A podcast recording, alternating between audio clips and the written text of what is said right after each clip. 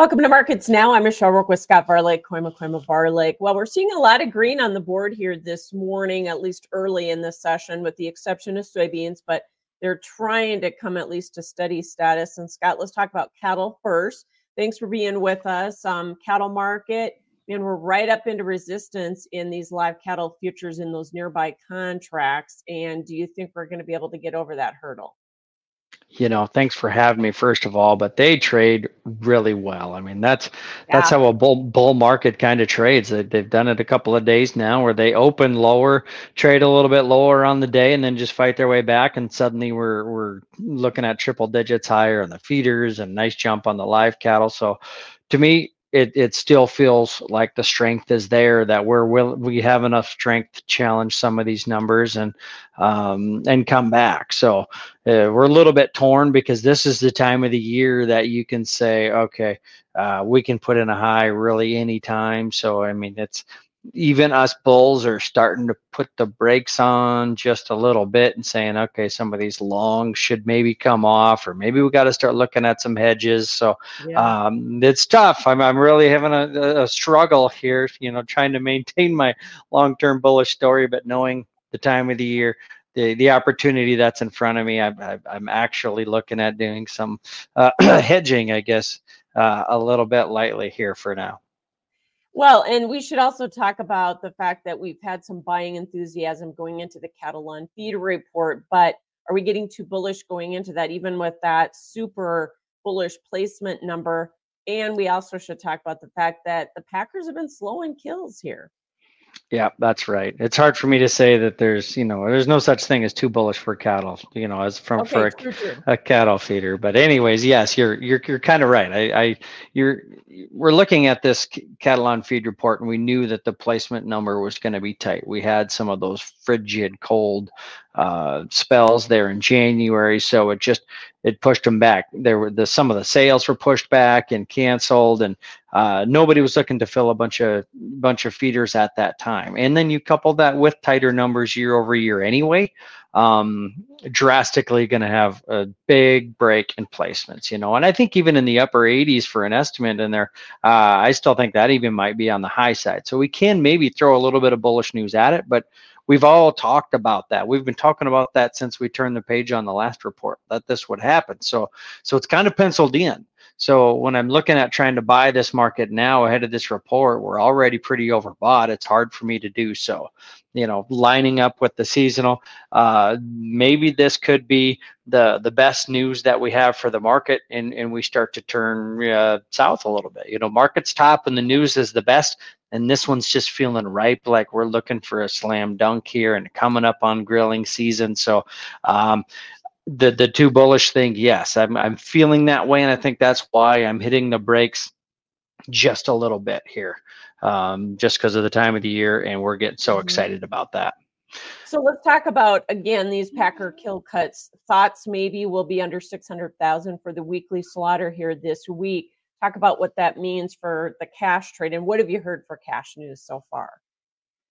Yes, uh, I didn't make, get around to that question. I kind of forgot you threw that in there too. But uh, yeah, uh, kill cuts they've really been slowing. I mean, Packers are, are, managing these tight numbers. You know, they've been doing a great job at it. It's not. I'm I'm going to say it's more just because of the tighter numbers that we're slowing the chain speed because I don't want anybody to feed me that line of yeah, we're in that slow demand time frame because this is when they start buying for some of that peak spring demand uh, you know, bullish, you know, kind of consumer demand that we have. So so I really think that we're turning that page. We've got the weather warming up and that they're going to really want some cattle. So what I'm seeing, you know, we got a little 180 bids in the south here to start the day. So that that's good. Hey, uh, some of the sale barn prices 181 to 182. So that's kind of similar with last week already. And I feel like Packers are out there every day looking to try to contract cattle farther out. They're they're trying to get their hands on any cattle they can without letting this market go uh, get away from them and that's how they've been able to keep a cap on it the whole time is because they have all of the formula cattle coming to them and they have uh, as many contracted cattle as they can try to get their hands on and that's how they keep it where it's at so you've got april contracts being offered um, some positive numbers, but you pay the freight over the April board, three over the April board, you pay the freight. You've got some seven over for the June board for all of the month of May. You've got even as far out as September saying, I'll give you even basis uh, off the October board for September. Generally, we're two under. Uh, you've got positive, uh, you know, the December board for November delivery. So those are all you know much better basis contracts than you would normally get. So uh, Packers are interested in trying to get their hands on as many as the cattle as they want, and for whenever that they can, because I think that this is this long-term type story. We cannot rebuild this herd overnight, and I'm liking what I'm seeing on the cash. Um, if we could stand together and all try to ask higher prices, that'd be great. But but Packer just still has too much leverage with the the market that we have set up with the the small number of negotiated cattle. Gotcha.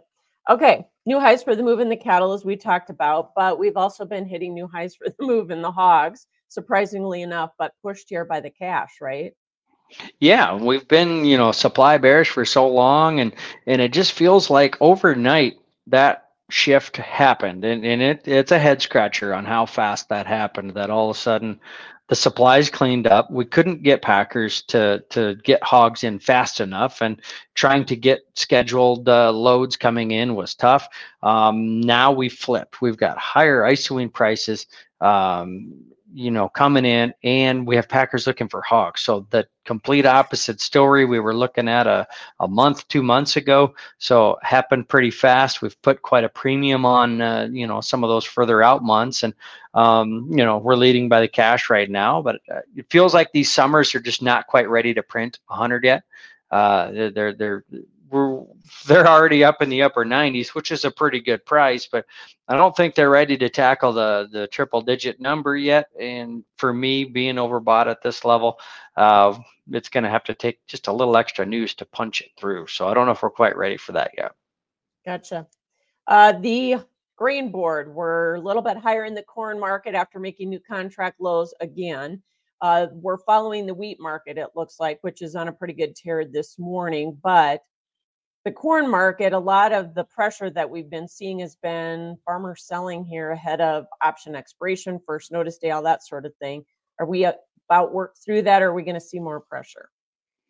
Oh, it's just feeling like a long, drug out, you know, kind of market and following the wheat market. Yeah, corn market will look for anything it can to try to bounce. And that's what it needs to do because it's been, you know, every day it's just proving that it can grind lower and make every morning you wake up, there's new contract lows printed and maybe it can turn around. It almost gives you that false hope that maybe the low is in finally now and we can turn around. But but I think every day that passes and you've got record shorts from the funds in these uh, these grain uh, grain commodities and and they just have no reason to try to get out yet. They don't buy lows and they don't sell high. So they're going to need confirmation that the market is completely turned around before they, you know, really start you know liquidating hard on some of those positions. So and and the grain market just has given you nothing to say that we've got a low in.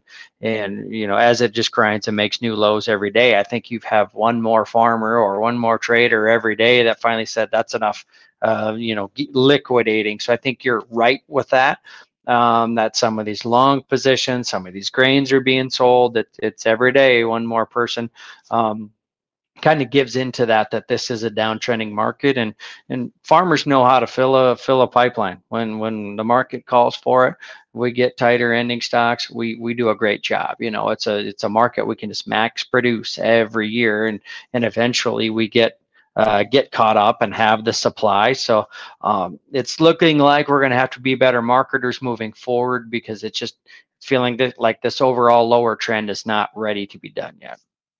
Soybeans don't seem to be following necessarily either corn or wheat this morning, um, but we're at least off of our lows, down about a penny right now.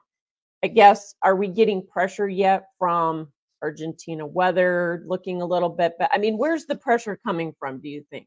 In that market. Yeah, I, yeah, I think it is South America. I think that's that's a that's probably the most pressure that we're getting for for the soybeans. Is just we're you're looking at this large increase in acres, and you know that they increase acres every single year, and they can have a little bit of a setback in in weather, you know, some issues there, and still have this big crop. And we're sitting here on a strong dollar so i still think that's very spooky to me uh, the amount of grain that they can raise down there and that they're going to keep growing. And yeah some of the weather patterns were maybe uh, relaxed a little bit uh, yeah. as far as uh, you know getting some moisture around. So um, i do think at south america we're looking at is we're the second fiddle you know, when it comes to soybeans. And um, if they're going to keep increasing acres every year, it's only going to be that much harder to try to get our, our soybeans to rally. Yeah. Plus, we got to get down to a level where we start really stimulating demand, and maybe we're not at that level yet. I don't know. All right. Thanks for joining us. Scott Varilek with Kooima Kooima Varilek. That is Markets Now.